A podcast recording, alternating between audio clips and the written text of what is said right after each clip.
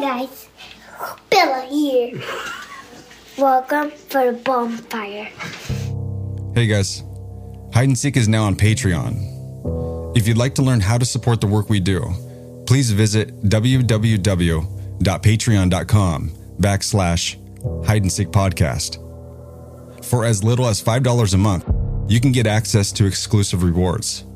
Rewards include live events, early access to video trailers, ad free episodes, never before seen videos, behind the scenes video and photo content, along with extended and never before heard interviews. My team and I would be honored to have you. Again, visit patreon.com backslash hide and seek podcast. Thanks, guys. This episode is brought to you by Shopify. Do you have a point of sale system you can trust, or is it a real POS? You need Shopify for retail. From accepting payments to managing inventory, Shopify POS has everything you need to sell in person. Go to shopify.com slash system, all lowercase, to take your retail business to the next level today. That's shopify.com slash system. The views and opinions expressed by guests on the Hide and Seek podcast are their own and do not necessarily reflect the views, opinions, or positions of the host or contributors. Hey everyone, this is Sarah. Would you like to take a more active role in the hide and seek community? Would you like to share your thoughts with other listeners? Join us in the Hide and Seek podcast discussion group on Facebook. You can find us by searching Hide and Seek Podcast Discussion Group on Facebook. This podcast deals with mature topics that may not be suitable for all listeners. Material heard on the Hide and Seek podcast is intended for adult listeners. Listener discretion is advised.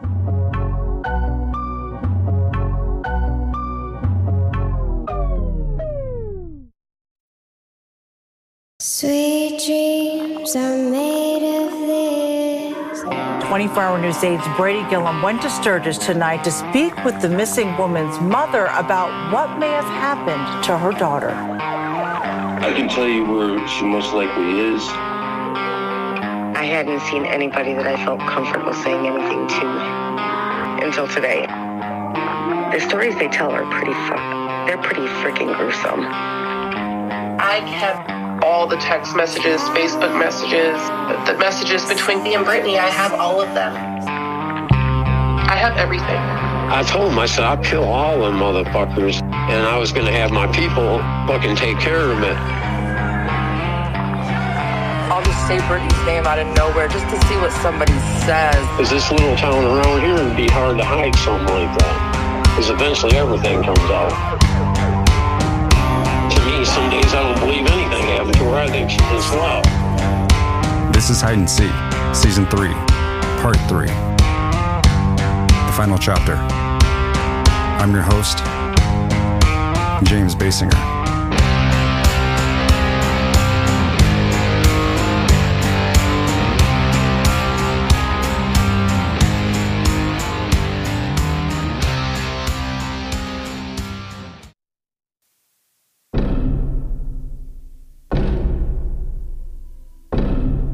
Hey guys. In last week's episode, Sarah and I delved into our takeaways from Tad's interview. I raised the question Do we have enough evidence? It was revitalizing to witness such an active participation from both sides on the table. Whenever I manage to find some rare spare time, I indulge in reading reviews of the podcast. My natural inclination is to focus on the negative words. This isn't out of sensitivity to criticism, but it's more so because I'm open to learning and improving. My brother once told me when receiving advice, chew up the meat and spit out the bones. I'm constantly seeking ways to better myself in the podcast. Each life is made up of mistakes and learning, waiting and growing, practicing patience, and being persistent. That's a quote by Billy Graham. The same mindset applies here. Last week, I shared my belief that we have enough circumstantial evidence through the significance of each piece of evidence on its own crucial. While I'm encouraged by those who agree with me, I'm equally eager to hear from those who don't. Being challenged fuels my drive. Allow me to share a few responses from the listeners that stood out. Not for a murder conviction, but bring on the obstruction of investigation, witness intimidation, unlawful account access, impersonation, credit fraud. Jessica alleges that Ashley took a loan in Britt's name, and so on. There's so many things there could be multiple charges on with both Ashley and Eric. Get that as a start. Then let the investigation into things with warrants and subpoenas lead to more. I want to extend my gratitude to everyone who participated. Your willingness to share and elaborate on your views is immensely valuable. You play a crucial role in this mission. Your insights and opinions not only matter to me, but also provide me with diverse perspectives. Thank you. As a prosecutor, A. Enough evidence to prove deceased. B. Burden is on the state, not enough to prove the who. Especially since the defendants don't have to explain anything, they have the right to say nothing. But the real issue is all the other theories and witnesses out there who can testify for the defense regarding reasonable doubt based on alternative theories. The burden in trials has become much higher than reasonable doubt. Juries want answers to every single question. Here, there is evidence they acted questionable, but not that they were with the victim, how the victim was killed, the intent behind it, etc. We can prove she hacked the accounts and lied about certain things, but not enough to prove she killed BS. For example, common defense attorney closing argument Did my client probably do it? Many of you may think she probably did, but probably means there's a chance she didn't. So if you think she probably did, that's reasonable doubt. That argument is flawed, and I always argue the opposite is true. But juries really do want close to mathematical certainty that the person they are about to convict is guilty. Then again, you may have the missing links you tease. Plans were laid out in the last episode for my fourth trip back to Sturgis. It's time.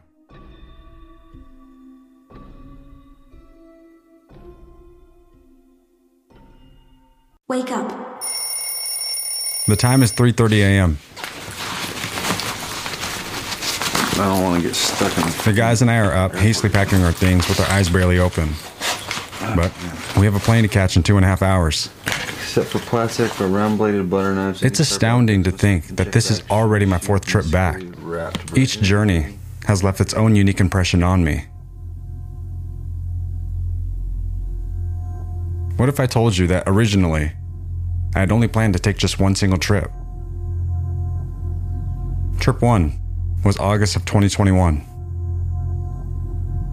My first time meeting Ashley and Jessica.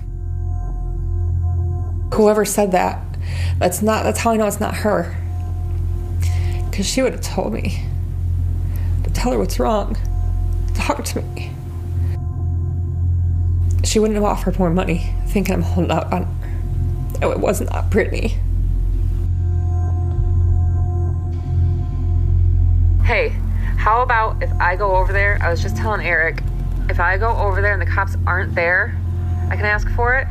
If the cops are there, Pockets already got me upset, so I can cry at the drop of a hat, and I'll just play the oh my god, where's my friend card. Only if they're there. Now, this doesn't make sense either because he said the cops were there and Jessica was there at the same time. Why not ask for them if the cops were there? I don't know. I, I can't recall what the fuck it was. I don't I don't even know where there is. But he had said something to me. I don't I wish I fucking knew. I wish there was more around that. I said I'll go there. I don't know where I just I said it. I don't know how many times I just said it. I don't know where there is. I can't recall what we were talking about except for the passwords, but then he tells me that Jessica has it. He gave them to Jessica. This is where the story doesn't make sense because he says cops are there and Jessica's there. If the cops are there and the passwords get handed, they're not going to let her take them. And her story is that when she got them, she took them straight to the police. This isn't traumatic for me yet. It's not set in yet. He stopped talking for a half hour because he was busy. Because originally he told me it's not a good time, cops are here. That maybe that was what it was. Maybe it was his house. Just let me come down and grab him, even though the cops are there. If they're there, then I'll just be like, I'm coming to you, crying. That's why I'm here. I didn't want the cops knowing I was there to get the passwords. Is probably what it was. Why? Because they told me to get into her accounts. Who's they? Eric. Why? Okay. Why would listen I don't know. Eric? Because I like getting into accounts. And my friend's missing, so I'm gonna see what I can find.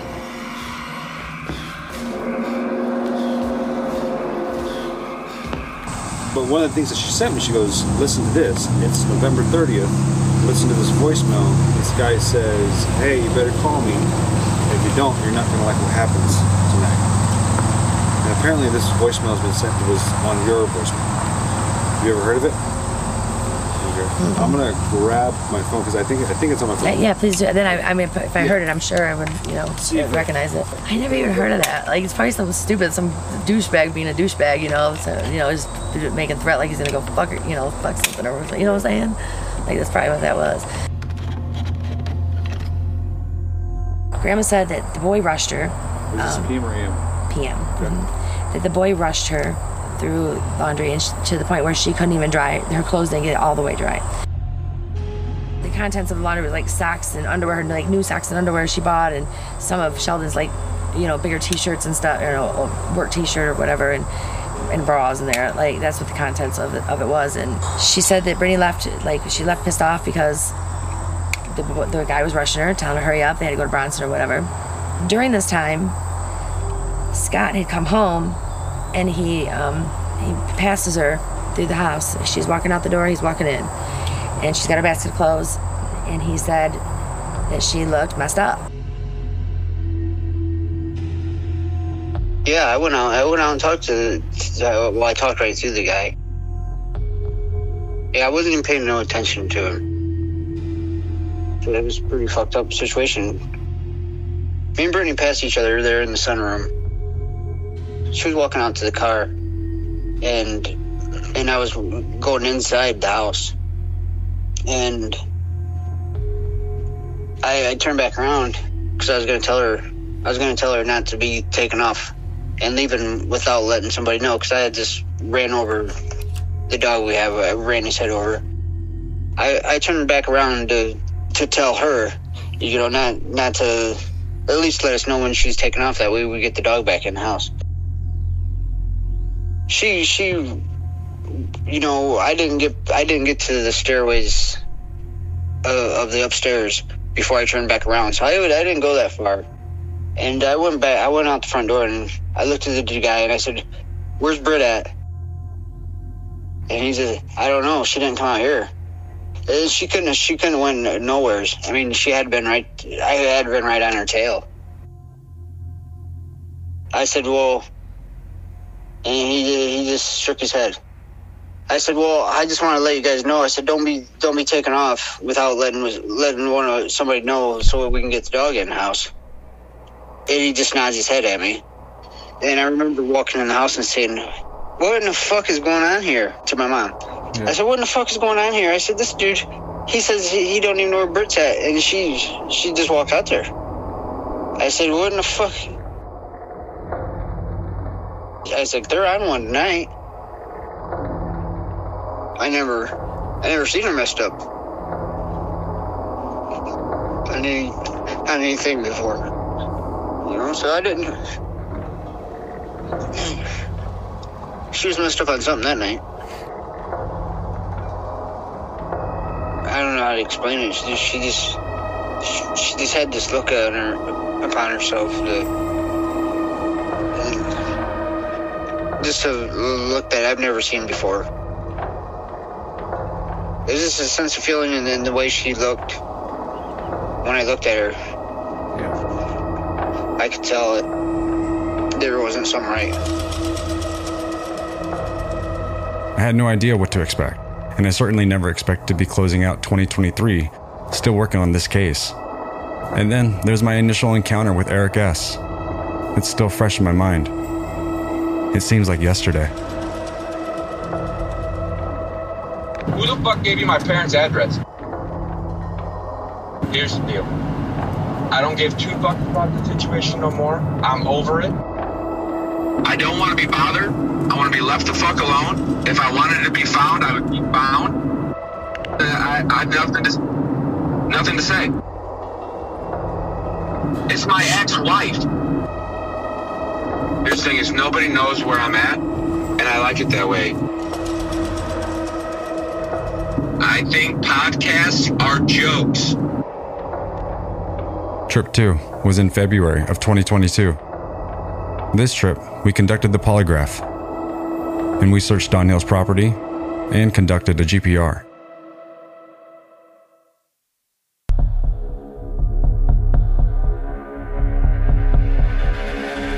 Okay, why is it secret? This is huge. This is sensitive stuff. It's not just stuff that we just post and say, Jessica's doing this, and everybody should know, be on standby. I am as well. So let me ask you, how do you think you did? Honestly, Mm-hmm. I'm not really sure because some of the questions. Do you know? I think I might, but I don't know for sure. You know where she's at. You know how she disappeared. No, I absolutely don't. You know who the guy was that was in the vehicle with her, and you got messed with her Facebook account, which was actually your worst question. There is, because I do know. I don't know who it is, but I do know. I've been in front of whoever did this. I have been in front of whoever did whatever happened to Brit. The people I've been in front of, I think it was Eric Glide. I think he had something to do with it. I have met these people. I'm not even worried because there are footprints. There are digital footprints of everything I've done. What is your conversation It's not on my end. No, I'm not doing this. I'm not doing this with you. yourself in a real position right now. I'm not. Because I have No, every message between her and I. Fact is, I have been in front of whoever did this. I cannot say 100% because I don't have solid. I can't say who did it until I have solid fucking proof because you can't pin that on someone without knowing. It's one of the people I bet I know. No, it's not true because I do know. But I don't know. That's what I'm trying to find out. Right. I know because I know them because I've been in front of these people. It's one of these people that I have met throughout this time since she's been gone that has done this How do you know that's true? because of the shit that's come out of their mouths. My No, best no, friend and the you only need, one you that need, had to, my you need to hear me out. Sometimes accidents happen. Doesn't mean it's crime, okay? But accidents happen. Who knows what happened with her, okay? That's what we're trying to find out. Nobody's sitting here saying it's a murder or anybody deliberately killed her. But if an accident happened and you know what happened to her, Then this would be over and I would have my right, life you back. need to sit down and talk to us and let us know that. That's what I'm trying to tell you. And you, You don't can have say to like that that. over and over again, but I cannot tell you what I do not know. To see words coming out of your mouth says, I know who did this, but I know. I know. no, but I I, don't know. Trip 3 was in October of 2022. We conducted several canine searches, searched private properties, and explored a cemetery of interest. I was also able to take a private plane ride and get an aerial view of the entire area where Brittany disappeared. I was able to spend a little time with Brittany's brother, Victor, and his fiancee, connecting with the families. That's important to me. Now, here we are, trip 4, in June of 2023. What new impressions will this trip leave? You'll find out soon enough. I'm bringing you along with me and the team, day by day. Yeah, we're fine. All right. I'm gonna shower real quick. Okay. Shane is always in high spirits. It's something I truly appreciate. You good for it? You good for it? Go for it. Go for it. We're starting. we got the, we got the, we got the morning going. You sleep okay? Uh, kind of. Kinda. Hit. I mean, I liked it. It was good. Okay, good. Yeah, A good three out of ten. it was a good three out of ten. yeah. Shane's wife kindly woke up early to take us to the airport. I'm grateful her eyes are more open than mine are at this time of day. You got that on camera? Of course, Ethan's always rolling. Ethan got me on camera. Part of the challenge of traveling is judging the actual time to leave. Otherwise, you end up like me, glancing at your watch only to realize that you should have left 10 minutes ago. But Shane's on it. T minus 10, 15 ish, I think. Is this thing gonna be too heavy? It happens every trip. I have my uh, thingy. As you guys will come to find out, Shane's become my Swiss Army knife. Because you know, shit never goes smoothly. Alrighty. You wanna put some tunes on, baby Joe? Alright, let's roll. Red into Sturgis. This is round four. My gosh. Uh, excited for this trip though, and we get to uh, meet with the detective and the sheriff, which I'm most excited about because we get to explain and share everything in detail and in front of them. So, got a couple places that we need to dig, and then we have a, a location we need to, two locations we need to go track take a look at what's going on behind there because a certain individual was traveling there in the summer of 2019.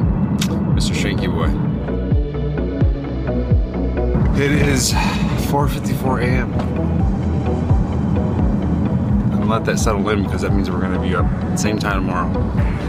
You have arrived to your destination, Spokane International Airport. Should be here on the right in a second if it's not right here. Yep, cool.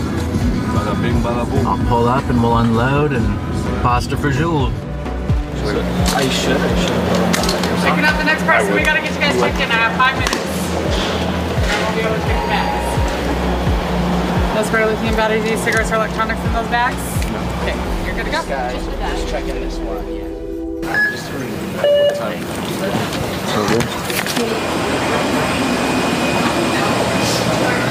Good morning and welcome aboard American Airlines Flight 2369, service to Dallas Fort Worth.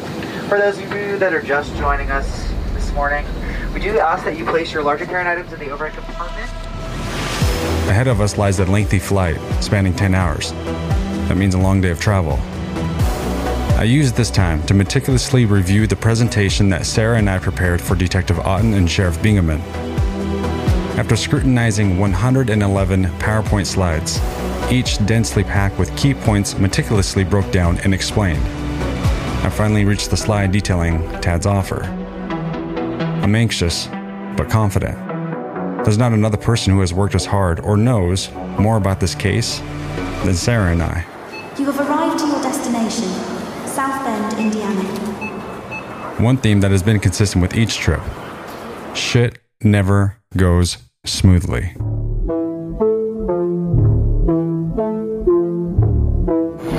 Alrighty, dog. I, got, I booked this car out months in advance, and then I'm trying to get in contact with dude, and the first thing he says is, "Hey, they don't have the car. They didn't bring it back."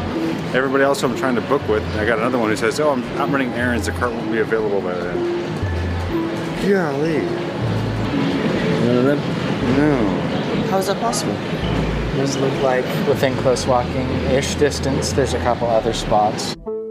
Finally got back to me and said that the car didn't get returned. He's like, I got another vehicle for you if you want to use it. I'm like, cool. But then he's like, you're two hours away. And I was like, yeah, because when I book for five days or more, the delivery is free. No response. And he just cancels the trip. no. Oh, the truck is in Illinois, two hours away. What the frick? This is crazy. I've never, like, what? I hate coming here sometimes because of this stupid reason. Like, it can never go smoother. And how are you going to advertise your car on there and be like, oh, but I can't, I have to run errands? what? So we're gonna be here until nine. Just want to make sure. Like I, I planned this stuff out like way in advance. You did it. I just don't like it, but it's every trip we come. I don't get it. Why can't it just be simple? Which means we're fucking late for Heather's. Fuck. In that run. Ah. There isn't a single rental car available. The one I managed to secure won't be available until tomorrow morning. This puts me significantly behind schedule. I called Sarah to tell her what's up. She does her best in assisting to try to find an alternative. The calls go back and forth for what seems like forever. No plans pan out. I don't know why I'm surprised, given my history of travel to Michigan. Jessica, Brittany's mom, finds out that we're stranded without a car for a night. Generously, and refusing to take no for an answer, she comes to pick us up. A couple little problems. Yeah. How do they just not have any rental cars? That's crazy. How do they not have any rental cars? I don't know. cars? I don't. Uh, how do they? Did you, do you guys had one already reserved? Mm-hmm. And then he couldn't get his, the car back soon enough, so he canceled it. The guy canceled it on him. That's and crazy. then we went in there, and they're like, "No, we don't have any cars." It's crazy. How does every company know? I don't know. I'm sorry. No, you're fine. I was in the corner. I'm oh, Shane. It's nice, Nice to to meet meet you, you. Shane. I've been doing audio for a little bit for these guys, and they're even more beautiful in person. Thank you very Nice to much. meet you. Thank you too. We make our way back to the Airbnb very late in the evening. After unpacking our equipment, we set everything to charge for the night. We quickly eat some fast food and then prepare to call it a night. However, before I can even think of closing my eyes, there's one more thing I need to take care of posting an update on my social media.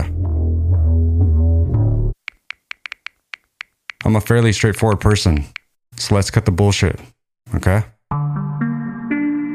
I'm in town till Friday. Let's sit down and talk about your best friend, Ashley. And Eric, let's talk about your wife, the mother of your child. I'm sure a lot of questions could be answered by you two. So, what do you say? Just us three. You name the time and place. Ain't no church mouse here. Told you I'd be back. I'm in town for five days.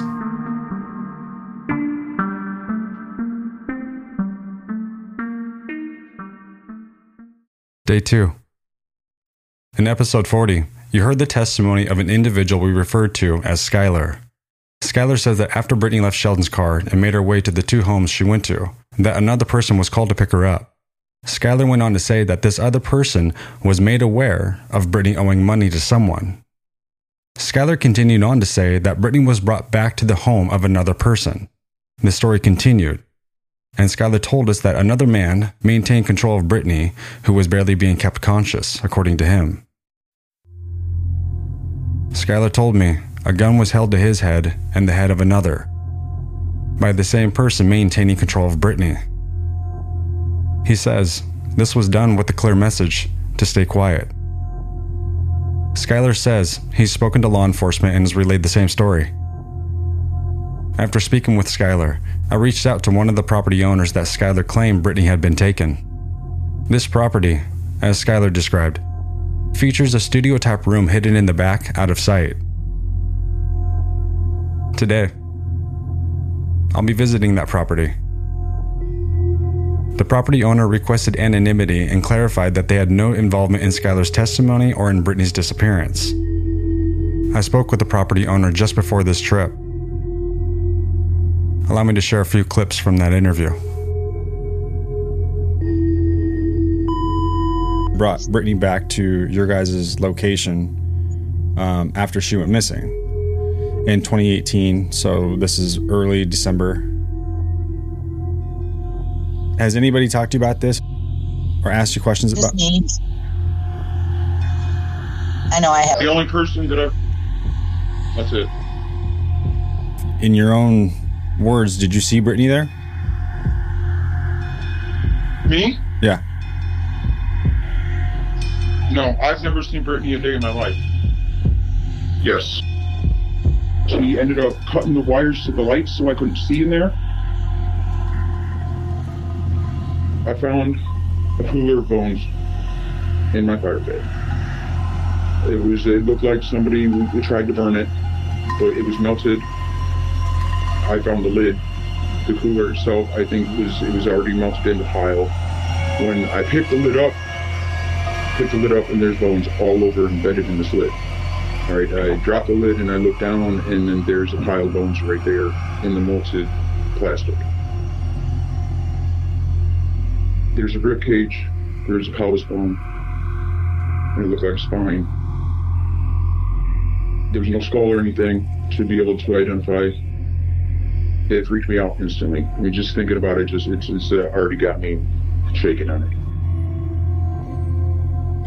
This isn't my fire.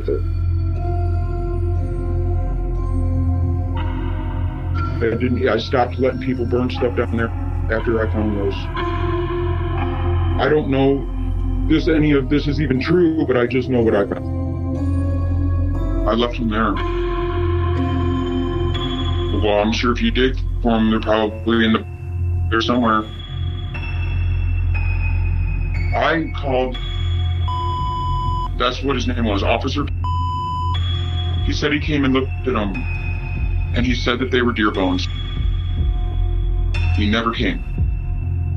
I watched. I sat there on my deck and watched him. You know, I, I for a fact he never showed up on my side deck where I could see straight down in the backyard. But I know for a fact he never came. If you want to do this, come and get it done now. The sooner the better. If they catch wind, it's it's going to be gone. We need to get it done and done now. I want you to go through that side room. I go through whatever you want. It just needs to be done fast. Say less. I do have the garage door opener as well. I load the truck with shovels. I make sure we have all the safety equipment. And we head to the property. My goal is to examine the room where Skylar claims Brittany was taken and held. Additionally, I've been informed that bones were discovered at the back of the property, specifically in the fire pit. The property owner insists they notified law enforcement and claims they waited for their arrival, but law enforcement never showed. This scenario raises a haunting question. What if this was your child? Would you dismiss it as a wild tale? What if Brittany is there? And you dismiss it thinking it's probably nothing. I acknowledge that some listeners have lost momentum due to the number of episodes this season has required. Yes, required is the word. Did I know that ahead of time? Yeah. Do I care? Fuck no. This is the attention Brittany needed. Each lead had to be pursued, persons of interest interviewed, and locations meticulously investigated. That's what we do. We undertake the legwork that others can or won't. Because this is what you'd want done for your loved one. Right? We're on our way when I get a message from Kimmy, JJ's girlfriend. If you recall, JJ said that he thinks Ashley and Eric did it. Ashley did it. There you go. Ashley and Eric. How does he know that? Got it. Go get it. When I press for answers, JJ says to come see him in person. Then he'll talk. Don't meet me in person. How about that? Meet me in person. We'll talk. He said meet him in person, he'll talk. JJ knows I'm in town. Let's see if he follows through. We arrived to the property. Jessica made the decision to participate. The weather is warm, and it's early, so it's not humid. The sun is shining and birds are plentiful and loud. What I see? The neighborhood is in an average middle class neighborhood. Cleanly cut lawns and well maintained homes. It's quiet. I'm struck by the amount of normalcy this neighborhood embodies. It's definitely not the type of area you picture something like this happening in. When we all heard Skylar's testimony, I imagined it was what many of us pictured. Was a scary rundown house in a less desirable neighborhood. But this is a far departure from that.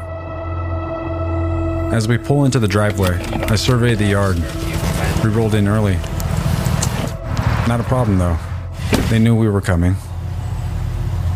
I'm a little on edge. You can hear me. a little anxious, feeling unsure. The homeowner warned us this could be dangerous because there is a possibility that person C he shows up unannounced. And what happens then? I don't know.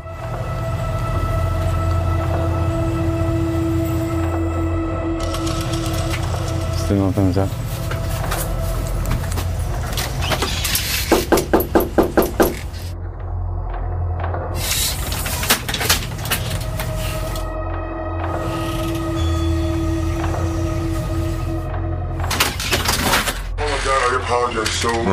Much. How are you? Oh, exhausted. You alright? Yeah. Nice to meet you. Hi. You too, Ryan. Hey, nice to meet you. Bring it in. Good to see you. You too. Come on in, don't mind my mess. You're good. You're good. Okay, perfect. You just sh- how, which way do you want us to go through? The side gate, this way or this way? All right, let's roll. You okay with us? Yeah. Yeah. yeah.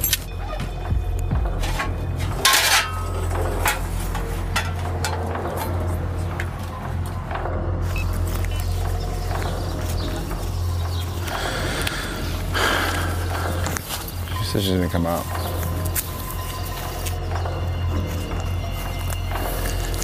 Hopefully this is. You're sure this is what she's talking about? The homeowner warned us that this could be dangerous for all of us.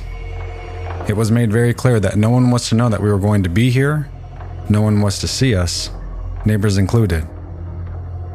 The homeowner assured that I wouldn't miss the burn pit.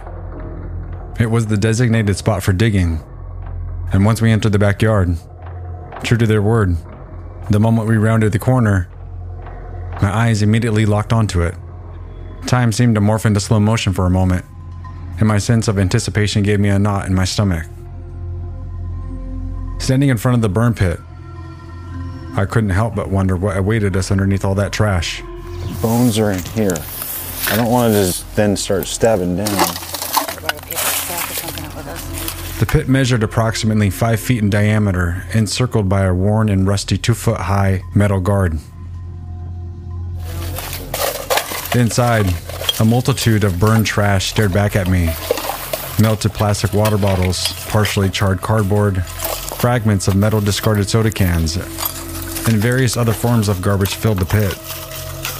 The bottom was covered in several inches of ash, a testament to the countless fires that had consumed its contents.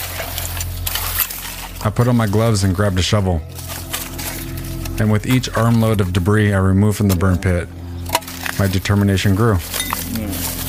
I preserve everything I think I should, and probably a lot of stuff that I didn't need to. I meticulously sift through the piles of trash, searching for any glimmer of potential. It's a daunting task, mm, simply because I had no clue what I'm waiting for. Yeah, it's moldy. I reminded myself to proceed with caution, handling each item delicately. Jessica asked me about additional gloves to lend a hand, so I tell her where she can find them. And before I could fully comprehend it, she was already sifting through the ashes on the opposite side of the burn pit. If they put her here and then dug a little deeper and just assume, and is over time?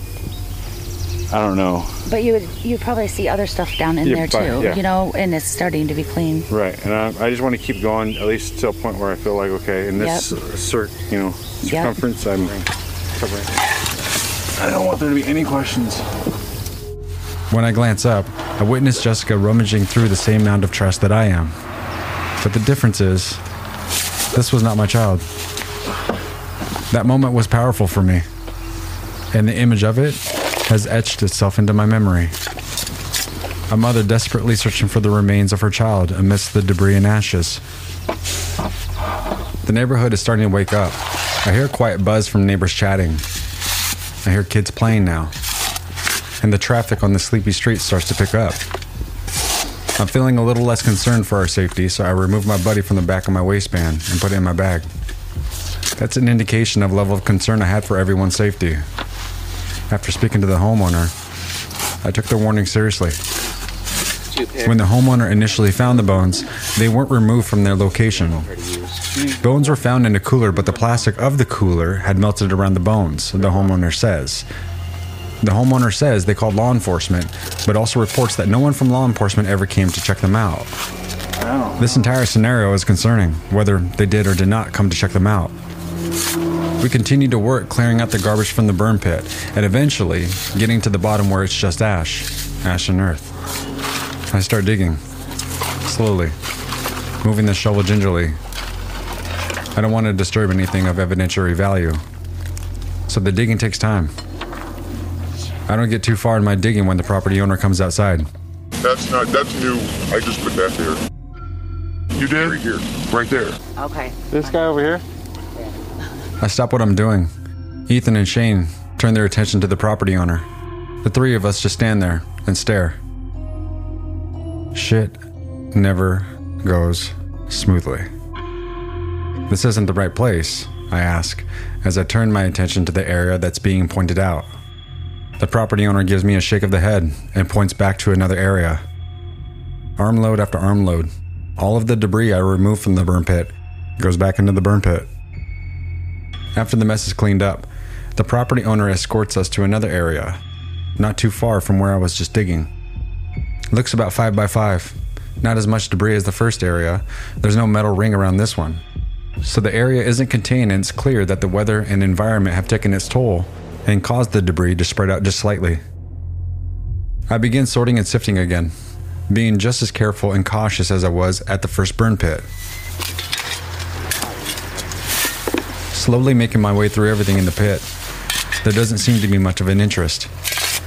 When I reach the bottom, I begin to dig, and eventually the dirt turns to clay. After a significant amount of time digging, I don't find the cooler the property owner described. But I find the back plate and the internal parts to a mobile phone. Phone? You guys get rid of your phones much? Huh? You guys throw your phones out here? Old phones much? No, never, ever. This is the phone. That I, I don't switch my phones very often. Yeah. When I ask the property owner how often they dispose of phones in this manner, the answer is never. I preserve the pieces of the charred phone and sift through more of the dug up earth. I find a long bone. Okay. I don't know what that is. It looks like a fibula or tibia bone, but I'm no expert. I make sure to preserve this as well. Otherwise, I don't find much of anything else besides a nest of yellow jackets. While I continue to return the area back to the way I found it, the property owner carries on with stories about different things that have been found around the property. While it's interesting to listen to, I'm finding it hard to find a correlation to Brittany. And the more the homeowner speaks about all the areas where things have been found, the more I begin to doubt that this has anything to do with Brittany. But I know doing our due diligence is a must. Cross our T's and dot our I's, right? So we walk the entire yard and we check every area that's pointed out. Digging in some areas, moving tree branches in others. We check every spot. At one point, while I'm trying to move a fallen tree, Jessica tries to help by taking the other end. Um, maybe move this thing. Oh shit, that's a big old tree. Yeah, I um, all right. You got this log. You guys want to do it? Yeah, we're gonna move this. Got it. It's a close call. I'm nearly wiped off my feet by the long arms of branches sticking off of it. Eventually, we moved to the garage with the attached studio where Skylar explained Brittany was held after being removed from the first house they brought her to.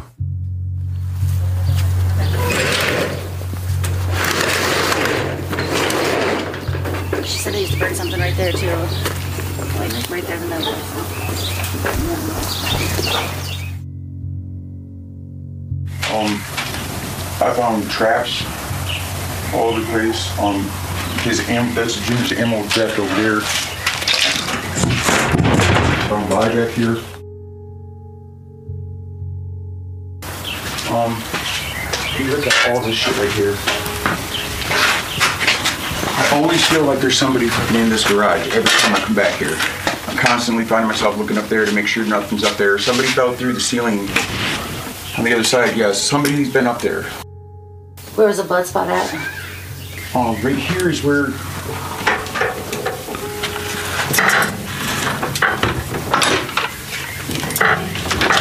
That's one of them. That's the one when I left. Once I realized that what I was doing, what I was taking off. Point at it real quick. It's not coincidence, you know, the things that I found. We looked thoroughly through the garage and studio. But I see no indication that anything went on here. There's no visible blood, no visible areas of concern. There's nothing here. I consider speaking with Mike from WorkSmart about possibly coming back to this property to do a scan of the yard. But right now, I'm in a time crunch and I need to get over to the cemetery to speak to the sexton and meet Mike. We pack up our equipment and everyone piles into the truck and we take off.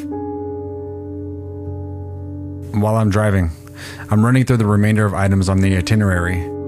There's so much to get done in the short time I'm here. I almost always feel like we're in a race against time, and it never fails. The moment I step back onto the plane to head home, I think of something I should have done, or a place I should have gone. Coming to Michigan has been a learning experience every time. Sometimes those learning experiences send me home with positive lessons, and sometimes the lessons aren't so positive. But I assure you, I learn from every single lesson. Have you ever driven somewhere and when you arrive, you don't actually remember the drive because you were so deep in your own thoughts? That's what I'm experiencing as I pull into the cemetery. When we part, I see the sexton and her daughter waiting, along with Mike and his son Sean. It's good to see them again. This is the same cemetery we were at last time we visited Michigan. The canine team was with us on that visit, and both canines hit on the spot behind a grave. When that happened, the canine handler used the GPR to do a preliminary scan of the area. He was able to identify an anomaly, but encouraged us to get a second opinion, which we did with Mike and Sean. We're back again today to do a third scan. We like to be thorough. Detective Otten was told of the findings on our last visit, and in the time between our visits, he told me they visited the cemetery and did a dig to identify the anomaly that the canine alerted to and the handler confirmed with the initial scan. This cemetery is the territory of the Sextons. Her and her husband both take care of it. They treat it like their child, maintaining every inch of the area, keeping it clean, monitoring it, and making sure that the souls that rest here are kept safe. In the course of my conversation with the sexton, she tells me that no law enforcement ever came and dug here. She's 100% positive of this. She tells me if they came, she would have known. I trust her words. She has no reason to lie to me. She tells me she and her husband dig dig in the area of the anomaly. Nothing. I ask Mike and Sean to scan the area again. You guys have picked up maybe something back here? Yeah, but it was small. Like an this urn? is the urns, yeah. Yeah, that was all that was on this side. I think we scanned this side too, but we'll do it again. Okay. All right. Because I don't know why she's hitting on this side, but the dog kept hitting on both sides. These okay. sides, yeah. Okay. Yeah. All right, no problem. Thank you so much, Mike. No, no problem. Thank you. As they're preparing to do that, I propose an idea of visiting the property we were just at this morning to do a scan of the areas the property owner pointed out. Negative on both sides? All right. Over here, over there, not there. which they agreed to do. All right. Well, we had the, this is where the dogs hit, I don't want to reach for not no unnecessary reason and elsewhere. Um, the next spot we have is we have a mound of it's like burnt pile, but also leaves. Okay. Um, we can go there if you want to. Okay. I don't know if you guys can see over that type of stuff. Depends how rough it is. If I get over it. Uh, do you have any film from the actual or anything we could show them? Let me look. We actually have. So we were just there. Okay. And I was digging because this girl said she had bones and she had pictures of it. So okay. I went and dug it up. But Not on me. do you have anything on film that we can show? Let me just say this right now that these guys have been so incredibly generous with their time, patience, and equipment. We're always impressed by their willingness to help.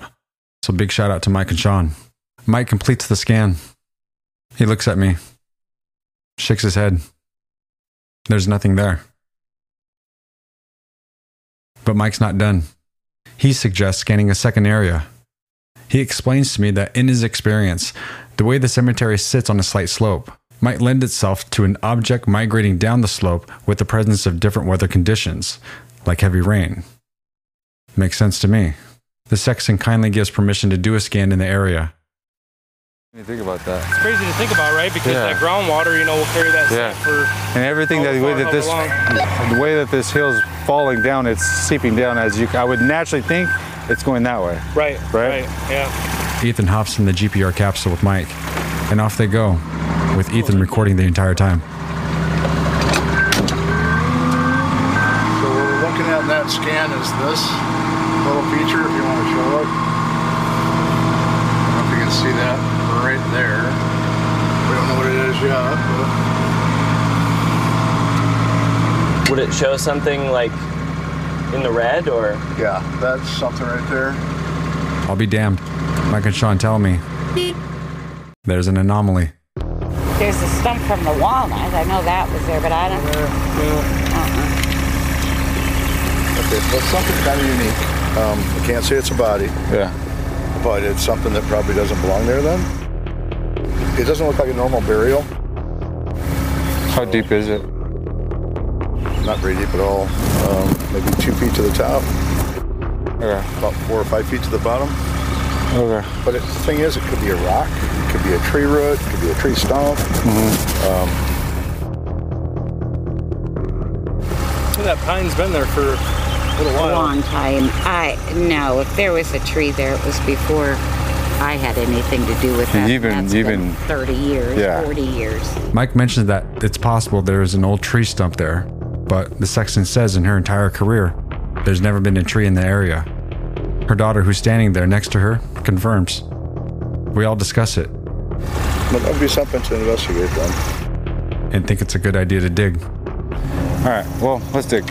We're gonna dig. Because when we leave here today, no stones unturned. Gloves on, shovel in hand. And I drive the head of the shovel into the earth. I'm about three minutes in when the shovel handle snaps in half. Shit never goes smoothly. Oops. Does he have another shovel? I think so, I was yeah. gonna say I'll have my mom bring one if. Second shovel in hand. This time I complete the dig. Mike explains why I find nothing, even though there was an anomaly. If that tree's rotted away, yeah, I'm gonna see it before you dig it up. I'm gonna see it as a tree, right? When you dig it up, break it apart, yeah, you can't find it. Right. Like you can't Right, see right, it. right, right. It's rotted away, right? Right. So I think that I think that's what it was. It's entirely possible it was here way before she was sexton, you know.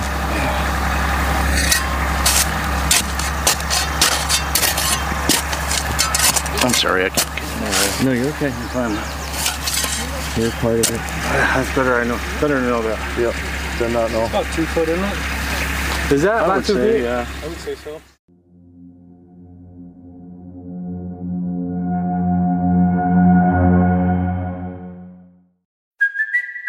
Kaley Cuoco for Priceline. Ready to go to your happy place for a happy price? Well, why didn't you say so? Just download the Priceline app right now and save up to 60% on hotels. So, whether it's Cousin Kevin's Kazoo concert in Kansas City, go Kevin, or Becky's Bachelorette Bash in Bermuda, you never have to miss a trip ever again. So, download the Priceline app today. Your savings are waiting. Go to your happy place for a happy price. Go to your happy price, Priceline.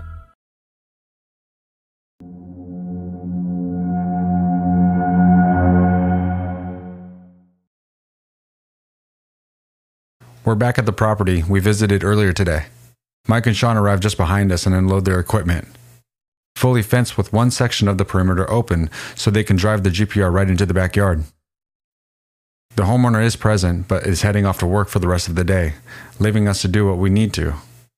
Again, this is another situation where I want to be thorough, no stone unturned, and the GPR is done at each and every spot the homeowner pointed out earlier. Nothing of interest is found until Mike finds one anomaly around five feet deep. We mark the area and move on. I'm running out of time. Lastly, Mike runs the GPR over the area where the property owner mentioned the school was potentially located. No anomaly is indicated. I find nothing. Nothing that leads us to believe that there is any trace of Brittany here. So, where does it leave me with Skylar? This doesn't necessarily discredit him. I'm no expert, just someone committed to uncovering the truth, like you. My leads come from various sources canine units, GPR anomalies, or eyewitness accounts like Skylar's. And each time we come up empty, my feelings are mixed. There's relief, hoping the missing person is still alive, yet a sense of failure, as if I've let them down. It's a challenging pursuit, but one I'm committed to. By the time the afternoon rolled around, the temperature had risen significantly. The sun beat down relentlessly on us, which was bad enough, but we all had to gear up for what we were about to do next. We head back to the property where Sarah uncovered a story from a homeowner in our last visit. If you recall, I called Sarah to the plate and asked her to make contact with around 25 homeowners in the area we determined was likely for Brittany to have traveled through on the night she disappeared. Now, while she was making those phone calls to obtain permission, one of the homeowners had a story to share with her about a day in the early spring of 2019 when he found Eric and another man coming out of the woods on his private property. This property is in an area that piqued our interest. We visited last time we were in Sturgis, but the weather wasn't conducive to searching, so we had to delay. Today is the day. The team is donned in full gear to protect us from all the things the forest holds. I meet with the homeowner briefly, and we're quickly and quietly whisked away from the house into the densely wooded property. Carrying shovels, wearing waders, we begin to trek into the woods. The grass around us is taller than me. Work that because I think that if you were to enter it from that back side and go enter, The thick vegetation made it difficult to walk with confidence. There's not much to be heard out here, except the steady hum of bugs zipping around our heads. Ethan, who's carrying the camera equipment, struggles to see where he's going, but he never complains and pushes forward. I still don't think this is what he thought he was signing up for two years ago. Shane, wearing headphones, carries all his sound equipment. He continues to keep a positive and upbeat attitude. My nose has started running and my throat seems a little irritated, but I attribute it to all the allergens in the forest. it'd be easiest for us to. Something out here is probably triggering everyone's allergies. Um. holy smokes! I'm like. Do you want to run to the car? No, I think I'm good because I got out of that stuff. I think that's what got, what got me. We make small talk as we trudge through the mud then and climb over fallen trees. We finally reach a small clearing. I take a pause to compose myself. There's levels of premeditation. right. But then also, like, was he frantic and then tried to find it a second time? Yeah. All right. Can we cover this right here from like where Shel- do Shelby's it. at? Move towards that way. Just doing a spread out sweep. Yep. Holy smokes. Yeah, bro. Careful with the spray in your eyes. Yeah. Huh? In an area this dense, it's hard to keep track of where you are, especially when you've been walking around with your head down much of the time, trying not to step in the wrong place, break an ankle, or miss something that could be valuable in your search. The homeowner leads us to a tree deep in the woods. The base of the tree was partially ripped out of the ground, and the hollow inside seemed to stretch to an unfathomable darkness.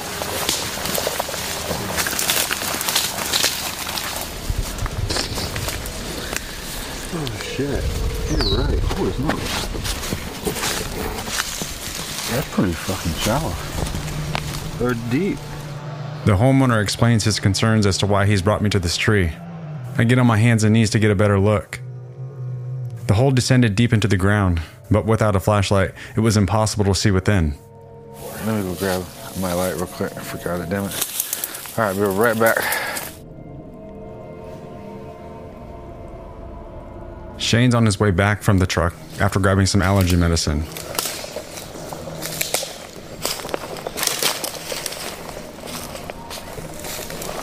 Trawling through the woods. Oh. Oh, getting James some medication. Oh. Looking out for Britt. Just saw a baby fawn. Tiny. I've never seen one so small. Um, it's dense out here. Real dense. Shit never goes smoothly. Medic on site.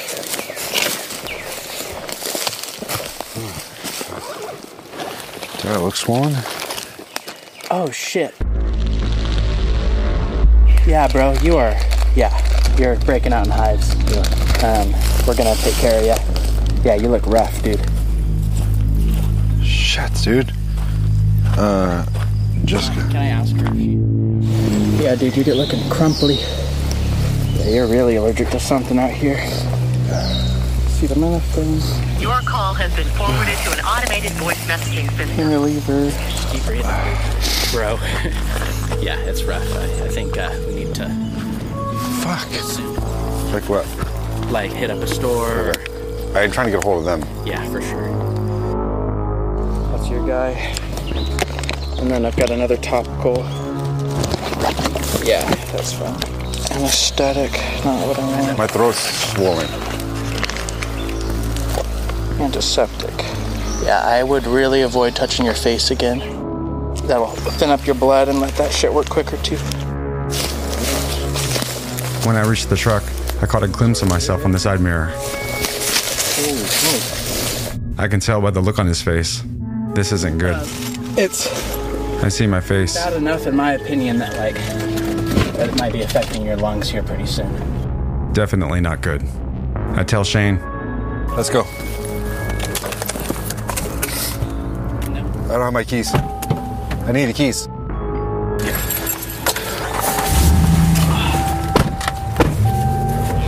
If you start closing up, bro, let me take over.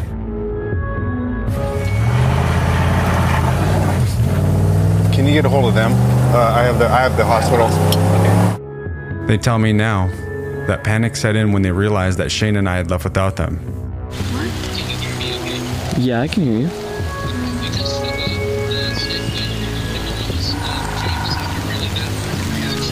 Uh oh. Oh, Oh. no. What happened? James is headed to the hospital. He has a he's like allergic having an reaction. allergic reaction. Okay. Oh back. god, okay. Let's head back. Let's head All back. right. Yeah. I'm gonna mark this. Yes. We're gonna head back. Yes, let's go. Or at the hospital. Okay. I bet you started. Sounds good. Okay. Shane urgently called Bye. Ethan to inform him that we were headed to the hospital. He explained that I was experiencing a severe allergic reaction and time was of the essence. Meanwhile, Shelby frantically dialed Sarah's number as they struggled to find their way out of the dense woods.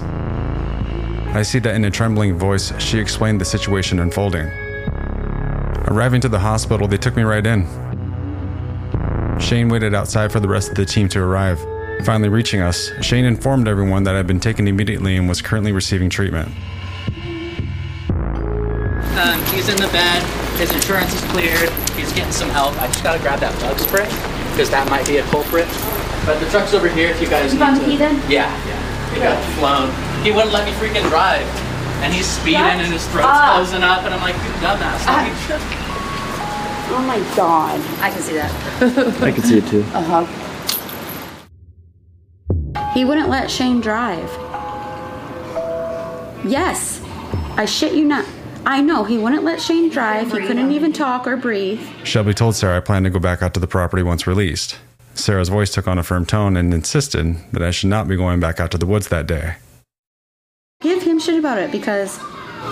Use my mom voice and tell him. Okay.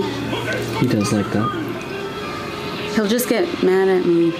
What's James's middle name? While I underwent treatment, the rest of the team gathered in the waiting room to discuss ways to divert the plan of returning to the woods.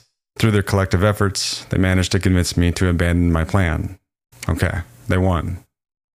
After all, I know they only have my best interest in mind. At the end of the day, in an urgent situation, I have friends. I have friends I can count on to do the right thing in my time of need. Where were those kind of friends when Brittany needed them? Just a short time after my release, I'm notified that Ashley has responded to my invitation to meet. If you recall, I issued a public invitation to Ashley and Eric when I arrived in Sturgis last night. The three of us sit down like adults. Eric had no response, but Ashley responded, declining my offer. While I'm not surprised or even disappointed, I think about Ashley's best friend. That's what she called Brittany. I wonder if her best friend was in need, hurt or injured, in some way, like I was today. Would she do for her best friend what my friends did for me? Would she get her help? I don't know about that. To help someone else, you have to care about yourself, but also about the well being of another person. I'm not convinced she did. Are you? The last two stops of the day are after dinner. We still got shit to do. We all head out to Fawn River Road in the darkness of the night. I complete a run from the same route Brittany likely took from Sheldon's car to John's, the elderly man. This is a long jog. And I'll tell you now, Google Maps is misleading, and I'm struck at just how far this is. Keep in mind that I'm wearing shoes and appropriate clothing. The weather is decent and there's no fog, and I'm sober. I'm trying to consider how this run would have affected Brittany cold, alone, barefoot, and seemingly not sober. How would this go? How long would it take her? Was she scared? Why didn't she have her shoes on? And where are they now? We make the last stop of the night, a stop at the home of the teen. I go inside. And this is actually Jessica. Oh, I'm so sorry. Yes, You're yes, yes, sorry. And then sorry. Ethan, Hey, my Hi. guy, and then Shane's my other guy. Thank you. So, just where was he at when you heard the mess? When you say Oh, wait, he's in the kitchen. Sorry, my house is a mess. I You're fine. He was in He's here somewhere. Okay. I retrace his And steps. he says he hears her, hears steps, but he also hears the knock at the same Right. I retrace Brittany's steps. We take video footage. Yeah, go ahead. We consider every angle. As I'm out there, details are flowing through my mind. I call Sarah and we walk through the scenario we believe took place on November 30th, 2018. Things start to become a little more clear to us. Can you uh, see me from standing right there in the kitchen where she, We have a lot to talk about. Next time on Hide and Seek.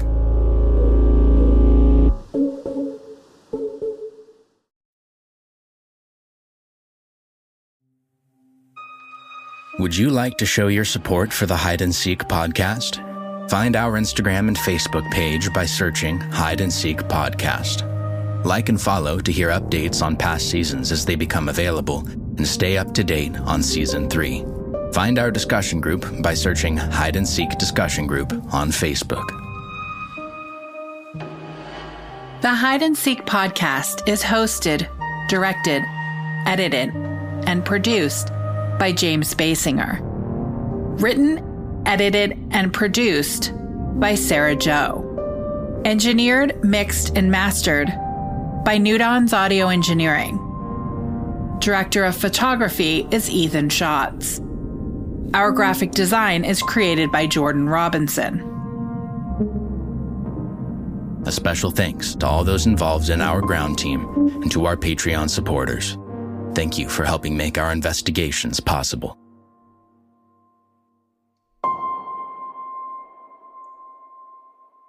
Okay, this is super inappropriate, but can I get a picture with you? I won't post it on Facebook or anything because I don't want people to be like, why is he at the hospital? Yeah, yeah, no. Okay. I'm the respect what you're doing so much. I think it's so awesome. Thank you. Awesome. Thank you. Thank you, ma'am. Uh, who do I go to about kni- my knife? Oh, yes. Yeah. Thank you, ma'am. Appreciate you. Uh, waiting room. I have some friends in here I need to grab real quick. Yeah, go ahead. Thank you. You guys ready? There he is, We gotta go this way. What's up? How you feeling? I feel good. I feel fine. All right. Let's go. Shane saved the day, for real. Yeah, he did. Maybe he had that one Benadryl. Yeah, Shane. One. Shane. You, that's a raise for you, buddy. Uh, We okay if I drive? You sit I'm- back, you sit passenger? I'm I'm totally Bro, fine. your eyes are like I'm totally this, fine. bro. I was good there, and trust. I promise you, I'm good. On the way here, you weren't good. No, and I still made it. All right, bro. I promise you, if I felt at all, I get you. we're good to go though. Let's rock and roll. We'll grab a Red Bull and let's get the fuck on. Let's rock and roll, boys. Fucking Jimmy Jam. Thank you for listening to Hide and Seek. And then peace out.